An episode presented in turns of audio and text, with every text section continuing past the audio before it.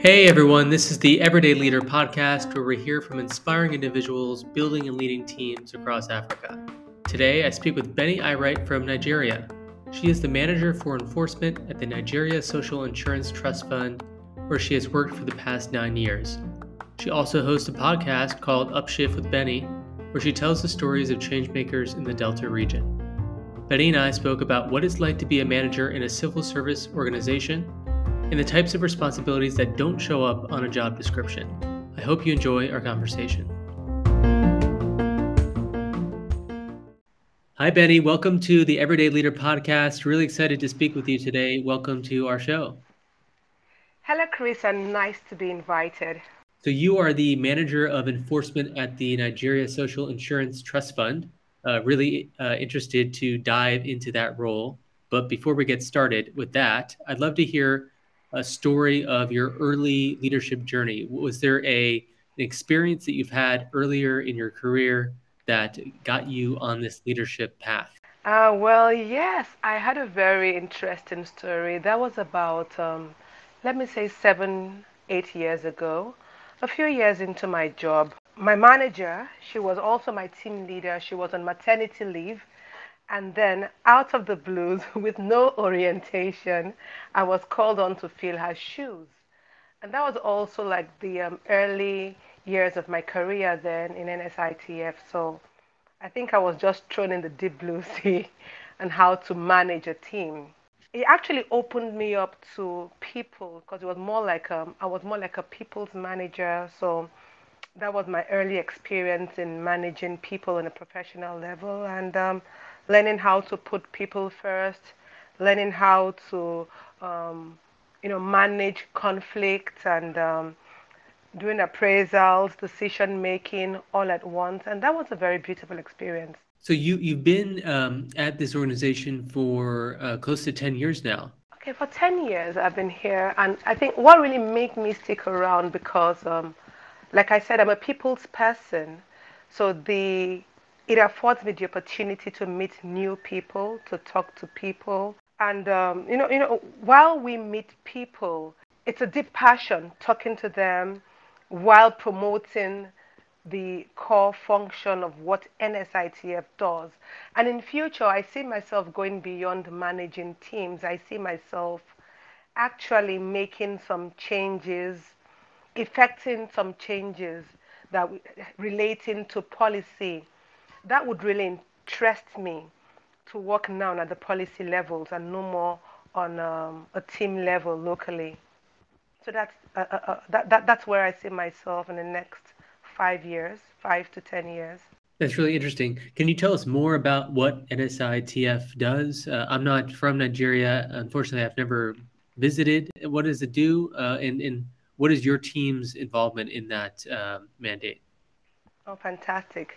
So NSITF, we enforce the ECA. The ECA is Encom Employee Compensation Act. So that act actually provides compensation to insured employees who suffer from occupational diseases, sustained injuries or disabilities, from accidents at workplace. So to speak, we, we um, offer insurance during the working hours, during your work life, so which is different from um, pension or PENCOM, for example. So we enforce that law into act. And my role as a manager in enforcement, firstly, is um, to ensure that organizations make provision for the safety of its workers in line with ILO, International Labour Organization. That should be the list. NSITF should be the list every employer gives to is um, the employees. And also, we, I provide, with the help of my team, of course, we provide enlightenment and education about the scheme, what they do, and should any accident or death arise, we offer prompt and speedy compensation. So in my organization, we have different departments. I'm in the enforcement department. We have the claims and compensation. We have the um, safety. So we are just like a, um, we are like a, like, like how would I say? What I'm, I'm trying to use an analogy for this. We are like a, um, a car moving with all the wheels going to one direction. Yes. So that's what we do. So, so a lot of the the leaders that I've spoken to, the managers I've spoken to uh, across the continent, uh, have worked at kind of uh, relatively early stage uh, private sector startups and, and companies. I'm curious. Uh, you have been working at this governmental organization for uh, so, so quite some time now. What is your impression of the speed and efficiency and innovation happening uh, within um, this governmental organization of yours? You know, coming from the private sector, because I came in from the private sector, we, in the private sector, let's say little or no bureaucracy, bottlenecks little or none there, you know, and um, usually decisions are taken unilaterally. But in a government um, establishment, there has to be due process. I never really understand why, but when you deal with public funds and you deal with people, you don't just um, make decisions on your own. And I have um, researched other civil service, public service, you know, locally and um, internationally. And most of what sticks out is the decision making process could be cumbersome, but it's there for process because it's public funds and there has to be accountability at the end of the day. So it's different. We don't just um, bring up policies, we don't just hire and fire like that. So everything here in the government sector is different. It's really interesting to, to think about it that way bold uh, decisions or bold bets, or at least um, execute the strategy in a way that uh, helps keep the, the strategy and the effectiveness of your mission um, going forward. Can, can you maybe share an experience of that you've e- either had yourself or you've witnessed uh, from a, a, fellow manager that that helps show that there there's this space for leadership in in yeah. civil service? Actually, um, there's let me say it's it's actually very good for a leader to be able to know how to make decisions on the go, because there are some decisions. There's some um, let, let me say occurrences we meet on the field because most times I'm on the field and I can't report to my head office um, okay, what do I do in this case? So there are best scenarios and there are things I can do. Let me give you an example of something that happened recently. So we're dealing with um, compensating a client that lost um, the staff, lost a staff um, accidentally, an accident at work, and it was a very gruesome way to die. You know, at, at that point in time, you have to report to the office in about seven days, in about this you know, but you know that some, there are some instances where that would not be feasible. But still, you make allowances for that. So we are taught, even as enforcement officers, to recognize situations and as managers to, you know, give your best decision. Because at the end of the day, we're looking for the best solution possible for our clients, for the customers, for the Nigerian citizens. So not everything has to go through that due process, so to speak. But then again, it should be within the law. So that's that's about the one I, I could remember. And the, the, the beautiful thing was that the um, the family, the next of kin, wasn't easily identified. So we had to send people over to where they were staying. And the way we did that was to get um, people to collaborate with us okay, now it's in a different state of Nigeria. This happened in Yenagoa, and that happened in Taraba. I wasn't able to go to Taraba, I mean, in the next three days. So we had to send people out there to represent us in Taraba and also do some um, baseline investigation before we could now make our own reports. So in such cases, I, I believe it's good for us to think fast and think on our feet. So I was able to do that then, and the, um, the, the, the, next of kin happened to be the mother. She was able to be compensated. That's definitely an illustrative story of, of how um, you can kind of step up as, as, a leader in this type of role. Uh, you mentioned that one of your your goals is to uh, get involved in policy.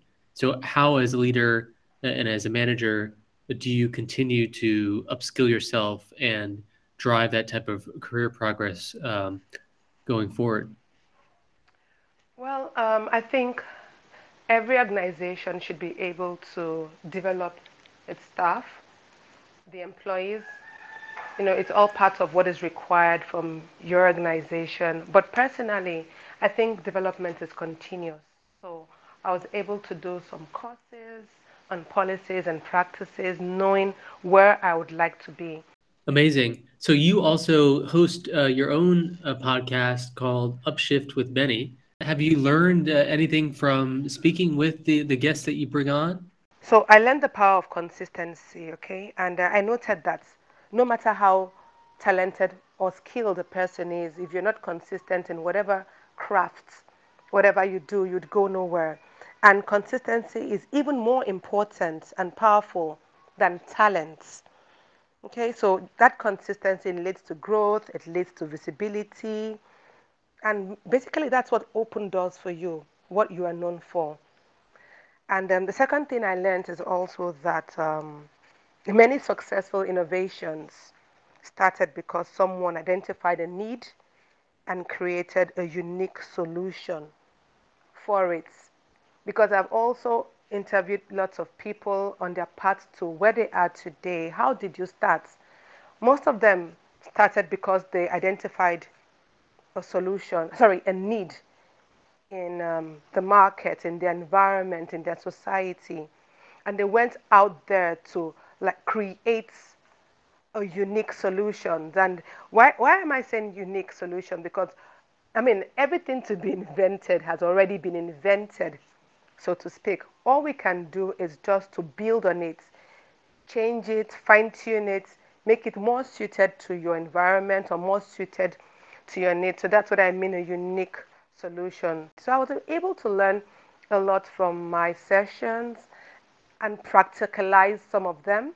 And, and how is that? Uh, how is the learning and the experience with the podcast um, fed back into your work? Has there been learnings that you've been able to apply to your own uh, manager role? Actually, yes. I mean, it's um, so much, so much learnings. For example, building interpersonal relations with my clients because I deal with, um, I relate with, and because I also um, relate with people in the entrepreneurship industry and entrepreneurs, I see that when my uh, um, clients who are entrepreneurs are talking about some challenges, I'm able to relate with them on that. Now, in my job description, that may not be necessary, but because I'm also a relationship manager, I should be able to help my clients profile um, solution one way or the other. And it has made me more humane.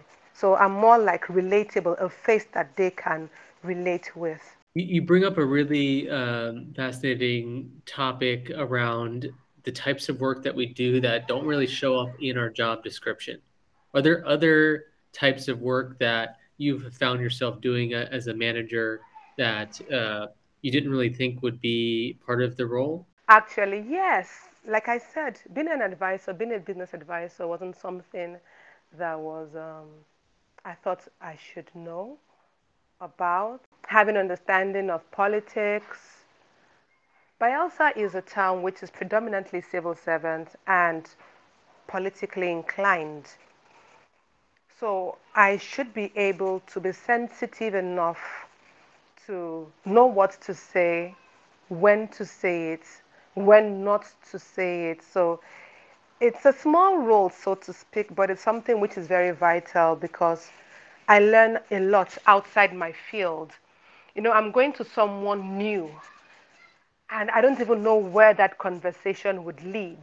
So you see, I see myself reading widely, watching the news, watching television. I want to know what's happening in and outside of our environment. So I, I tend to read a lot because I meet people every day. And I tend to learn a lot too because I wouldn't want to be seen as um, someone who is not. Rather, I would like to be seen as someone who is informed. And they believe that by they trusting their wealth, their resources to NSITF, and I'm the face of NSITF because I'm the NSITF that they know. So when they come to me and I'm well informed about finances, about politics, or about anything which is important to them, then I think they're more comfortable to um, relate with me. And I've had this experience over the years. And I don't just keep it to myself. Um, like yesterday, I had a meeting with my team.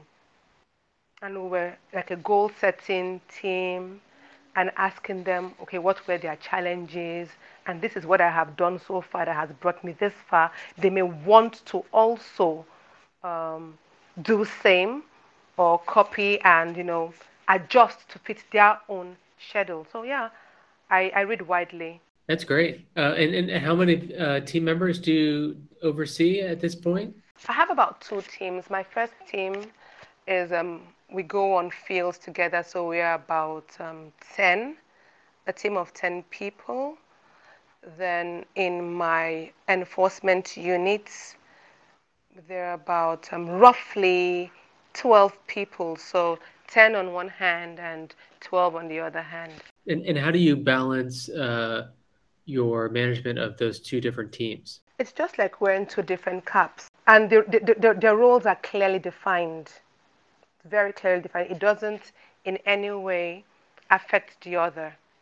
So the first team is um, basically what every NSITF um, staff officer does, which is to infer, um, which is to enforce or to drive our goal. So everybody should belong to that sort of team. And the second team it has to do with my unit where we process um, the ECS documents. We handle the documentation processes. So you see, that's two clearly different things we have.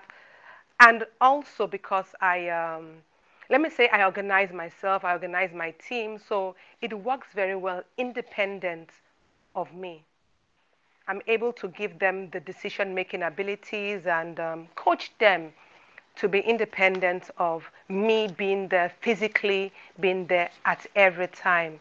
So that way I'm able to deliver on both assignments. Amazing. Um, this has been really interesting to hear about uh, your career journey, uh, how you have embraced this role uh, in, in uh, civil service, and then how you have also uh, embraced podcasting as a way to um, give back, but also to learn and continuously learn as you look ahead to what you can also achieve in the future. Is there anything else that you would want to share with our audience? I would just like to talk about the future of NSITF, the future of what we do, um, how it relates to the future of work globally, because there's a concern about the future of work. So we see that most times the informal sector is being ignored, so to speak, in lots of things having to do with, um, let's say, policies, for example. We see informal sector, and the informal sector contributes about 65% of the GDP. They are taxpayers inclusive, but then again, they hardly um, enjoy other benefits that the formal sector enjoys. So what we try to do at NSITF is also to see how we can support the informal sector to see that they also benefit from um, our goal, our drive, which is also to provide compensation in case of deaths or um, accidents while at work. And because the informal sector most time it comprises of businesses like hairdressers, taxi drivers, plumbers, business owners, we see that there is no structure. But we are trying to work out a structure whereby they would be included in the benefits that we have to offer. And also, as a podcaster, most of the people I speak with are business owners, innovators in the informal sector. So there's so much potential out there. And it's something that the government can you know, tap from if we decide to structure our informal sector, develop our informal sectors, and put policies in place that would support the growth and development of that informal sector. Amazing. That's it's really uh, inspiring to hear from from you and, and uh, what the, the mandate and mission is and how your organization is kind of embracing the future and making sure that it's playing its its role. Uh, so thank you so much uh, for for sharing and uh, looking forward to continuing to follow you on your leadership journey. Thank you so much, Chris, and it was lovely chatting with you today.